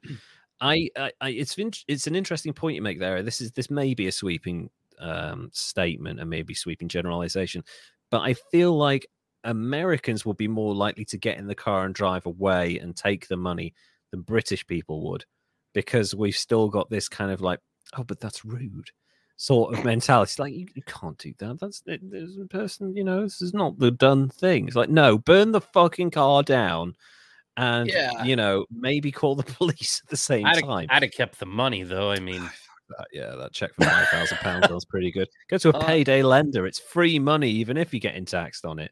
Right? So, um, so in 1996, Omar Bakri split with Hizb ut Tahrir over disagreements on policy, style, and methods. He declared that Al Muhajiroun was an independent organization and continued as its emir until 2003. Um, after the September the 11th, 2001 attacks in the United States, Bakri praised the attackers as magnificent, which is a, an odd choice of words, even for a, a, an Islamic fundamentalist who's like poking people. It's like Did he- react. Is it maybe he got it from Lion King? Maybe he did. It's yeah, magnificent. it's a circle of life. Um, he began to support the the theology and philosophy of Al Qaeda. Yeah, he's just a fucking edge lord at this point, isn't he? Bakri said that he had uh, become a Salafi Muslim. Media outlets and the British Muslim and British Muslims criticized him for his open support of various international jihadist organizations. On September the 13th, 2001, Bakri told the Daily Mail again when I first heard about the attacks, there was some initial delight about such an attack. I received a phone call and some and said, "Oh wow, the United States has come under attack." It was exciting. The fucking Daily Mail just love interviewing extremists and scaring old people. It's really Right. not right. You know, I just kind of- realized something here too. what's that? Uh, Osama bin Laden's like a tall, skinny dude, and he was saying that skinny dudes are horrible leaders. Maybe that's why it Yeah. took him so long to join Al Qaeda. You've got to be a fat man to be a leader. Sorry. all the best leaders in history were fat. No, that's not right. Um, anyway, yeah, that's a good point. Actually, he was slagging off, uh, and maybe that's why he wasn't his friend. You know, Yeah, he's slagging yeah. off. They had a falling out. You called me skinny, you prick. um, according to the Times, Bakri was left alone by British law prior to 2005, despite um, actions such as in issuing a fatwa containing a death threat against President Pervez Musharraf of Pakistan, because Bakri, who acts as something spiritual leader, insisted that his followers obey a covenant of security, which, while encouraging terror abroad, forbade them from carrying out attacks in Britain. And uh, I'm not sure I trust the Times on this one, not because of the story itself and the fact that the Times are super dodgy as well, but also because they seem to genuinely believe that law enforcement weren't watching him like a hawk, which is really fucking naive, actually. So, you know, Uh, I guess they were probably told not to say anything, but they must have known that he was under surveillance at this point. You know, Finsbury Yeah. mosque was after 2002 every finsbury park mosque open air thing was there were thousands of people there including members of the security service in hiding so right. yeah so they must have known. Anyway, in November 2004, Bakri disbanded his group, saying that all Muslims should unite together against a hostile West. Three months later, Bakri said this covenant of security was no longer in force, having been violated by the British government. Experts note, according to the Times, that the July uh, London bombings followed four months later. Hmm. Ooh. Wonder if he's got anything to do with that. The same Hmm. article reports the Sunday Times has identified more than a dozen members of ALM, that's his group, and have uh, who have taken part in suicide bombings or who have become close to Al Qaeda and its support network.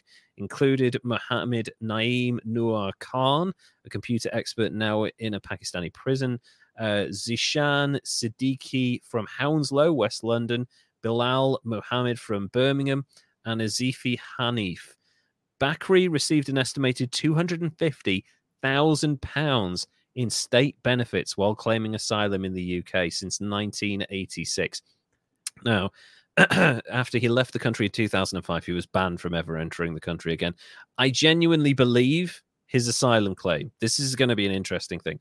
I th- genuinely believed that if he was going around Saudi Arabia declaring jihad on any fucking person he felt like, that eventually he was going to be killed. So Oh, yeah. I completely believe that he needed to get out of Saudi Arabia. I just, you know, he probably he's a bit of an agitator. Go on, you got you got something on the edge of Well, your tongue. it's it's it's again, it's that that whole thing. Of, um, it's one of the characteristics, or or uh, I don't even know the right word for it, but the yeah, the asylum was real, and they Yeah. probably would have killed him. oh yeah, for sure. Um, good, but at the same time, yeah, yeah, you don't want somebody getting killed, so you feel like you got to help people even if they suck.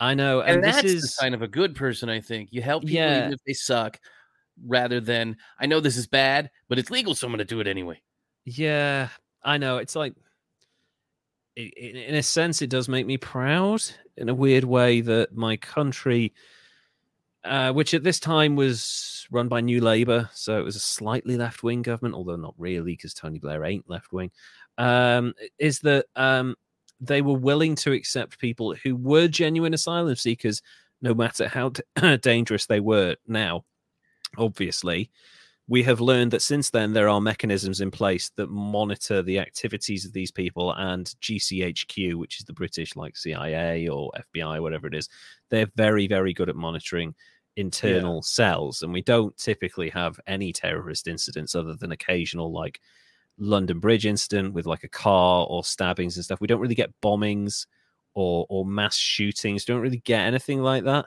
and a large part of that is because of stuff like Omar Bakri and Anjem Choudary and all of these extremists and their preachings. There is a mechanism in place that watches them, but we still allow them to come into this country and be free. And despite Right. the fact that they use that freedom to spread hatred and bile and blah blah blah, it's a democratic country, and you cannot draw the line in that situation. You just be careful. You make sure Right. that they are watched, and you make sure that you know they don't attempt to destroy the mechanisms but you have to let these people in because it's the right thing to do Right. ultimately you plus know it gives you the opportunity to like they get the opportunity to Yep. feel that freedom to live exactly. in that way they might be like hmm maybe all this hate sucks. Maybe some Yeah. of this freedom and carefree living in Akuna Matata is the way to go. Exactly. Eventually you know even if it's one person say five fundamentalist believers come into the uk and they're, they're, they're dead set against the west but actually if they experience the better parts of that society and they see the you know obviously there's, definitely lots of shit wrong in the uk and has been for a long long time but if they see the balance of things compared to the fact that they might have been murdered in saudi arabia I actually feel like there is a mellowing effect potentially on these people, and I, I really do hope that's the case because uh, an, a truly integrated democratic society it's one of the greatest things, and to be live to be able to live in a peaceful world Mhm. It's it's you know we've both experienced weirdness in the world. It's such a to be able to sit down and go, oh, thank God, you know. Yeah. It's, it's a really great feeling, and everyone should be allowed to experience that, no matter who they are or where they come from. And once you experience it, yeah, it's life changing. Exactly, Should be. it really is. The easy chair is a wonderful place to sit. um, okay, so now let's move on to from that wonderful notion to alleged ties to terrorism. Uh, British newspapers have called him the Tottenham Ayatollah, which I fucking love, despite him identifying as Salafi and the title Ayatollah being linked to the Shia um, epitaph. There's more Uh, subgenres than punk. I know, yeah, there's a lot going on there. Uh, former Conservative MP Rupert Allason described him as a terrorist who believes in planting bombs and blowing up women and children in Israel. I mean, that's true. Uh, Roland Jacquard, a French ex- expert on Islamic uh, on Islamic terrorism, said that every Al Qaeda operative recently arrested or identified in Europe had come into contact with Omar Bakri at some time or another. Damn. That's a webs everywhere Yeah. Internet broadcasts now. In January 2005, the Times monitored live 90 minute internet lectures from Bakri in a chat room in which he told listeners, I believe the whole of Britain has become a Dar al Harb, land of war. The Kufar, non believer, has no sanctity for their own life or property. He said Muslims should join the jihad wherever you are and told a woman she was allowed to do a suicide bombing. Holy shit. In another broadcast, he said Al Qaeda and all its branches and organizations of the world, that is the victorious group, and they have the Emir, and you are obliged to join.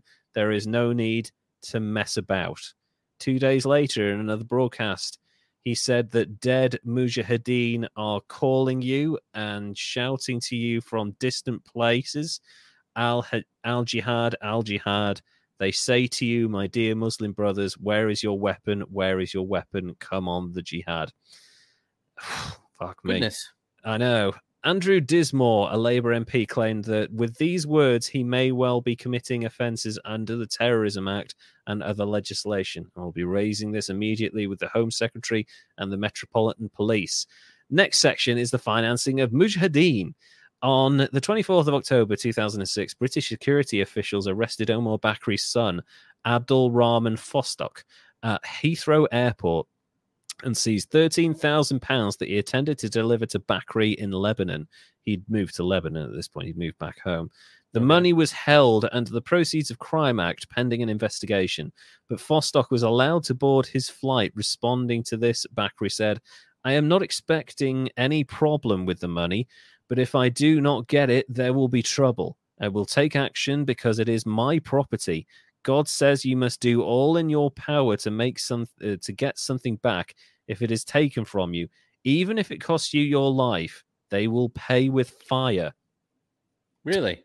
Yeah, I mean, like, Is that like a new credit card? Yeah. Oh, yeah. oh, it's a festival. He's talking about the festival. They're gonna Shit. pay with their tickets to the Fire Fest. Yeah, those fake plastic fucking things. Oh. Um, on the 31st of January 2007, British police arrested nine suspected terrorists who were allegedly planning to kidnap, torture, and behead a British Muslim in the army, all of which would be videotaped and later broadcast on the internet.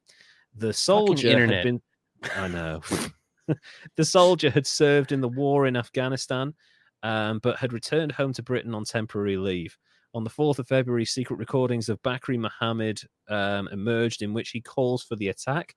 Bakri told listeners, When you meet infidels, slice their own necks. And when you make the blood spill all over, the enemy becomes so tired. Now start to take from them prisoners.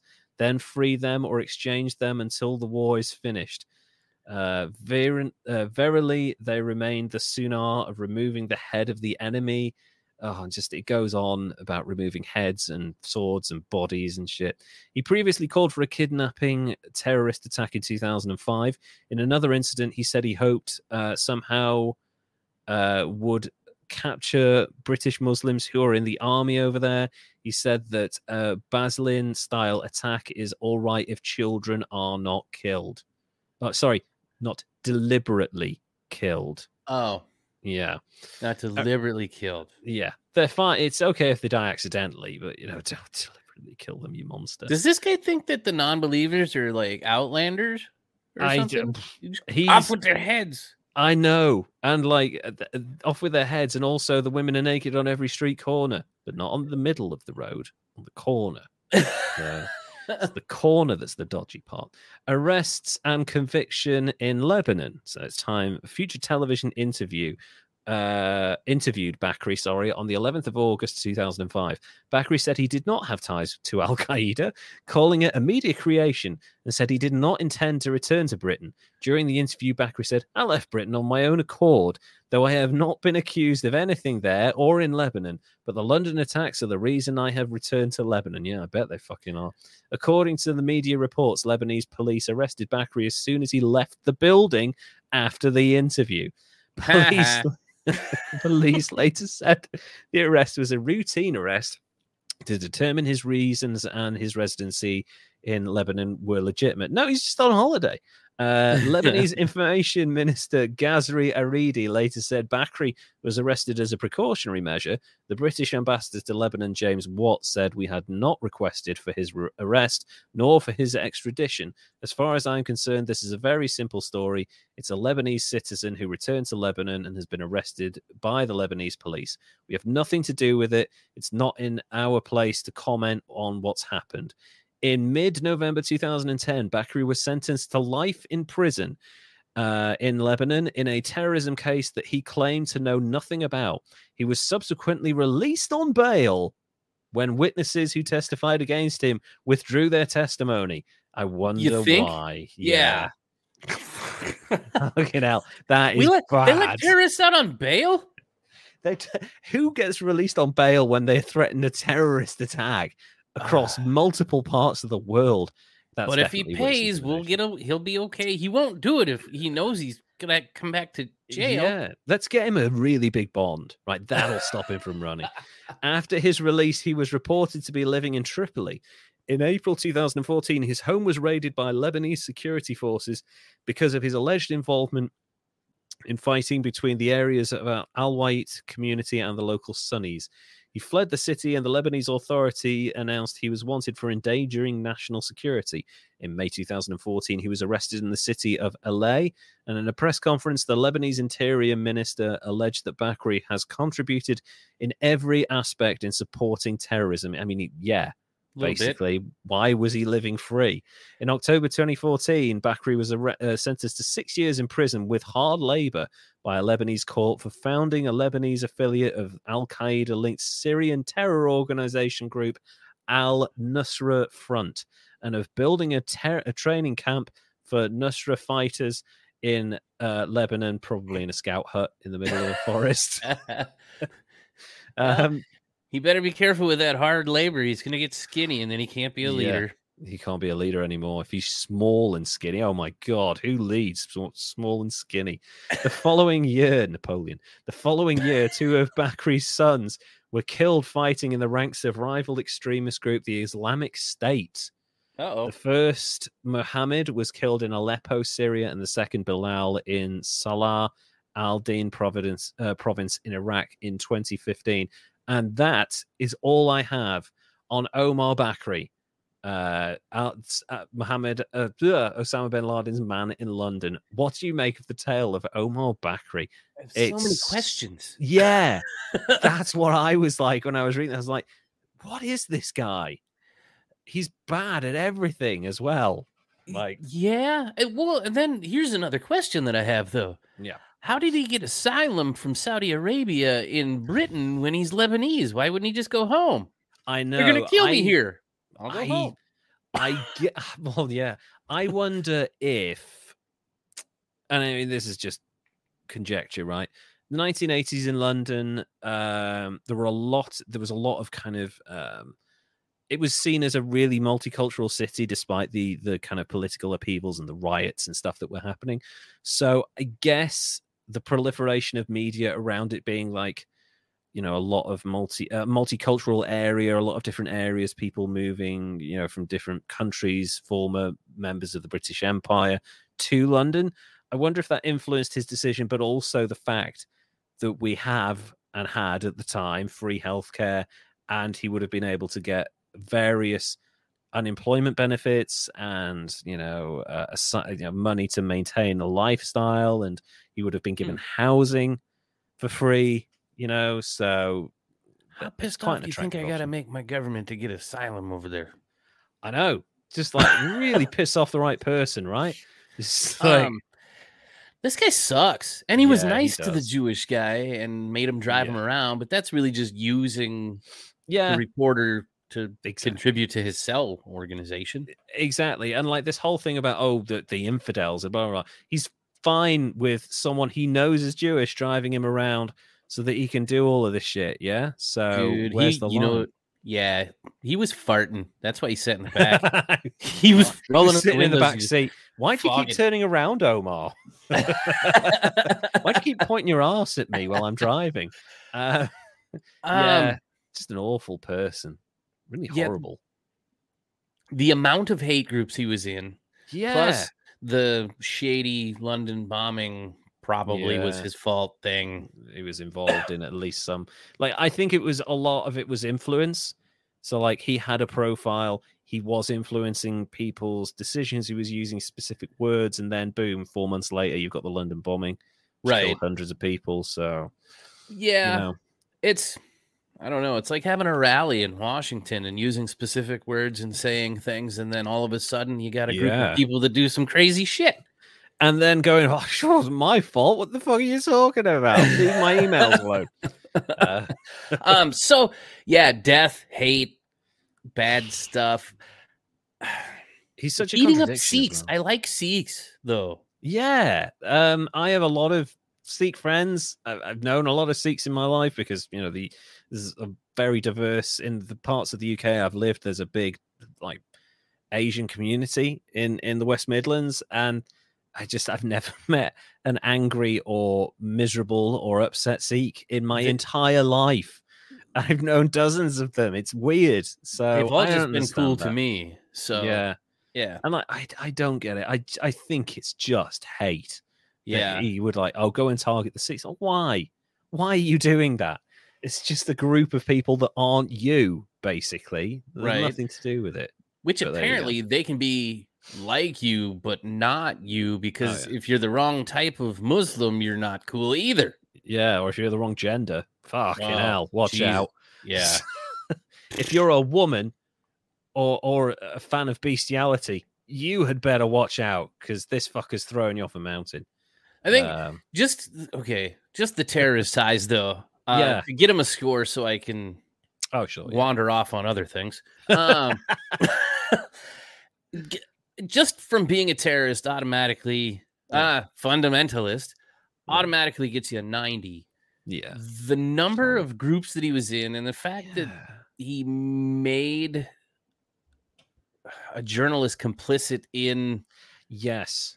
that bothers me because I can Mm. see how it happened, and I know that Mm. that asshole did it on purpose. Oh yeah. The manipulation was strong. Yeah. You know.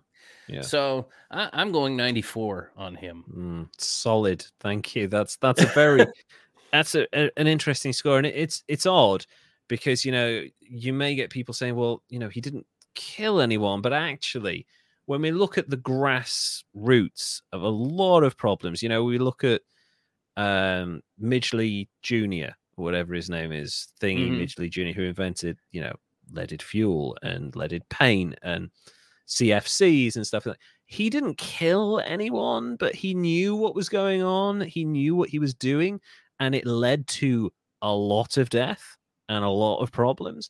And Mhm. it's the same thing with the guy who wrote the Turner Diaries and this guy and his protege and Anjem Choudary. They may not have been directly involved in the murder of someone, right, or a large group of people, but they know exactly what they're doing and they are hoping for the worst possible outcome every time. yeah, and their fingerprints are all it. over it. Yeah.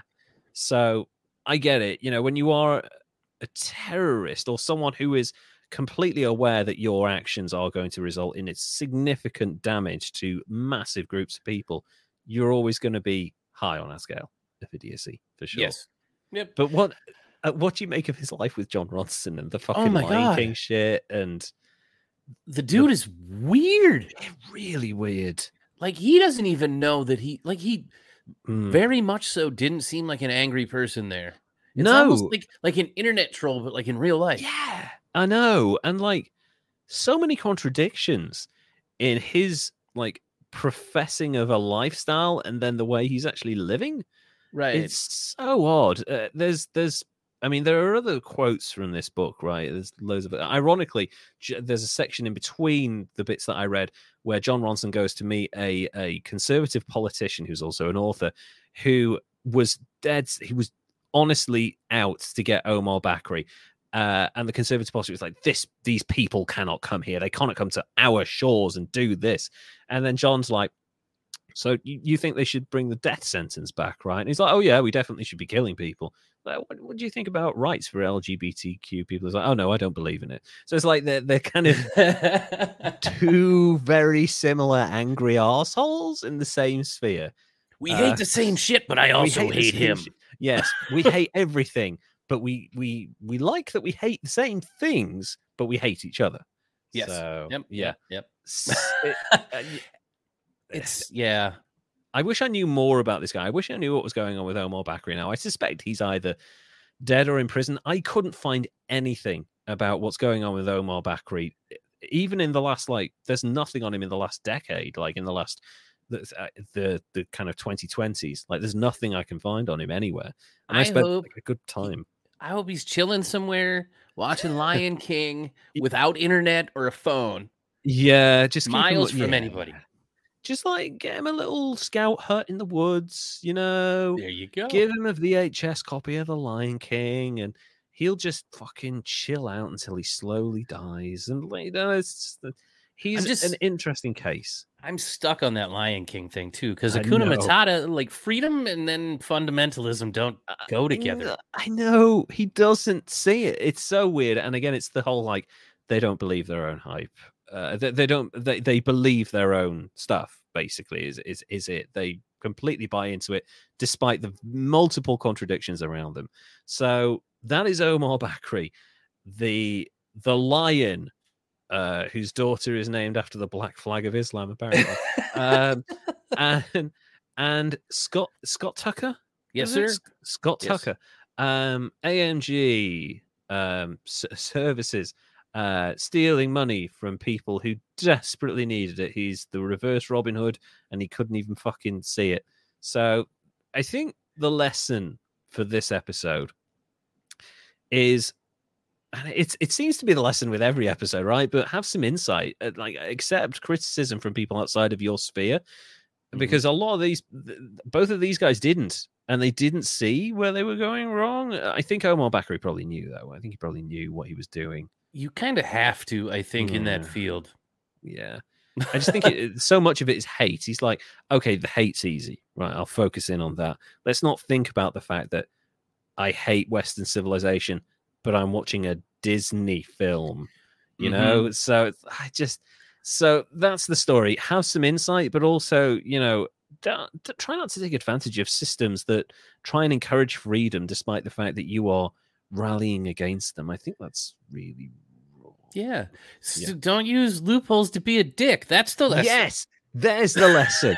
Don't use loopholes to be a dick. There's the lesson for this. That's so perfect. That's succinct and yeah. Oh man, if we could write a book about don't we use should write a loopholes to be a dick, we should write a book. We should write a book. We're thinking about writing a book, but uh, we, we we may come to that. Um, but yeah, I think that's that's been our lesson. This is uh, our lesson, our, our episode. This has been a long episode. This is getting on for two hours, man. I really enjoyed um, looking into Omar Bakri, bec- mostly because of Jon Ronson. I would recommend that anybody reads. And Jon Ronson, I didn't give enough background. He wrote The Men Who Stare at Goats. He also wrote great movie. He he wrote Frank, which was turned into a, a film with Michael Fassbender and Maggie Gyllenhaal. Um, he wrote, oh god, what was the other thing he wrote? Loads of books. A couple of them. He wrote the Psychopath Test, which is behind me on the, the bookshelf just now, which is it has the best opening chapter of any book I've ever read in my life. It's amazing. Um, I, I highly recommend you read Jon Ronson's books because they're the kind of things you can read in three days, and you'll be like, wow, that was a really easy read. I was fascinated by that. So yeah, um, go out of your way to read Jon Ronson's books, but don't go out of your way to take people's money or or kind of declare a jihad on anyone. That's really not good. So, um, if you would like to follow us on social media, I, I nearly forgot the call to action. That was so close. Um, if you would like to follow us on social media, if you go to um, at History's Greatest Idiots on Instagram or at Greatest Idiots on Twitter. And if you would like to become our very first Patreon, if you go to patreon.com slash history's greatest idiots, you can get hold of merch and we'll we'll talk to you and you can help us keep the show kind of going and, and help us earn money because God only knows advertising is not well paying as a podcast. So And yeah, go yeah, go go be a Patreon because um, then maybe I'll start writing my articles again, and you won't have to deal with me just freeballing it there like that. I, I actually really enjoyed that. I am happy for you to carry on doing that. I really enjoyed the free balling aspect of it. It's something that I would do if I had uh if I didn't have such a massive com- control complex. Oh yeah, it was it was it was hard, you know, Yeah. because I'm like, "Mm." but I also really like talking with you and just having Yeah. conversations, and your input is just entertaining and fun. So if I Thank can you, get you talking on stuff, I'm I'm happy. I'm I'm always happy to fill in the silences, just just as I'm really happy when you fill in the silence when I'm taking a gulp from my drink. But um, Yeah, Hey, no, I- I really- the dream work. yeah, I really, I really enjoyed the cooperation. I, re- I really enjoyed this episode. So, um, until next time, um, please don't use loopholes to be a dick. That's that's the lesson. Thank you so much, uh, Derek. Would you like to say goodbye? Bye, everybody. Thanks for listening and hanging out. Yeah, and we will see you again soon. Take care now. Bye.